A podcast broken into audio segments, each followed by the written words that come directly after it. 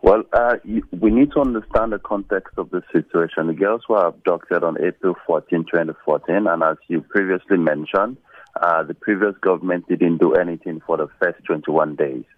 And from intelligence reports that we have received, these girls have now been splitted into several groups and scattered uh, within uh, the northeastern part of Nigeria, where it's current, we're currently uh, seeing an insurgency from the uh, mili- militant group Boko Haram. And so this makes it difficult for these girls to be tracked or for a rescue operation uh, to be staged. Uh, it's interesting that in the in the last couple of days we've seen this proof of life video, which again reiterates the fact that uh, some of these girls are alive, and which again makes us to continue to call on the Nigerian government uh, to ensure that they are rescued or released sooner than later. Now, there have been past reports indicating uh, that Boko Haram were interested in exchanging some of the girls uh, for commanders of theirs that had been arrested by the government. Uh, have there been any developments on that front? I think if you recall, sometimes last year, the previous government also uh, attempted uh, a negotiation with Boko Haram.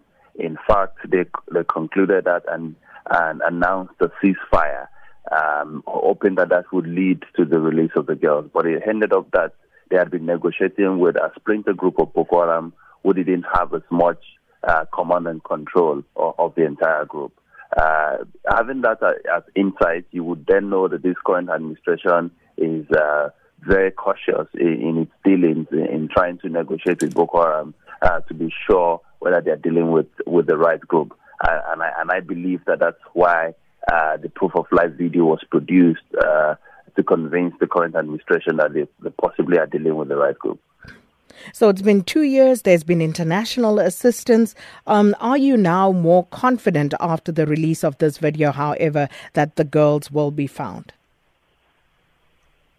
Well, we, have been confident from day one that these girls are alive and that they will be found. Uh, there are 219 girls missing, and it's been uh, two years of torture for their parents, of trauma for these parents.